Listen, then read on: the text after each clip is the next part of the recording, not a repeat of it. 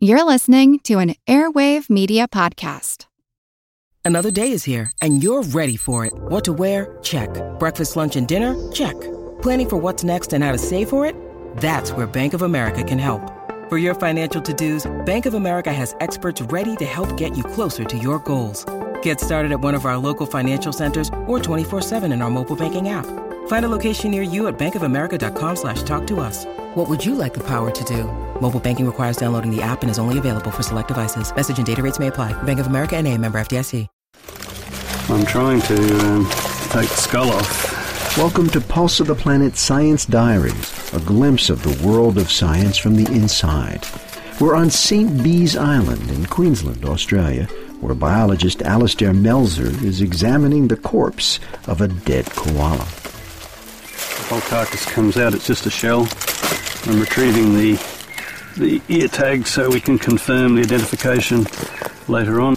Elsewhere in Australia, when koalas have been introduced to islands, the local population would spiral out of control, with koalas foraging on all the eucalyptus trees.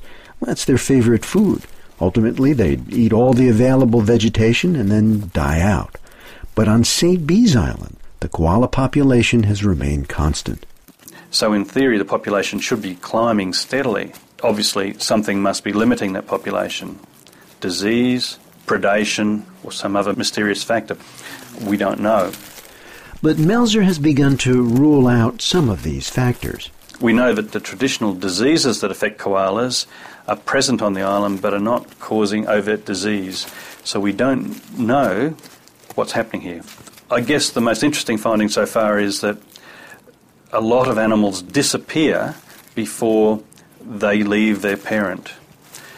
I can't say that they die because they literally disappear. So we know something is going on with these animals that's not allowing full recruitment into the population, but we don't know what yet. We have a real mystery which um, we will now need to investigate over the next four years to identify this issue. Pulse of the Planet is made possible in part by Virginia Tech, inventing the future through a hands on approach to education and research.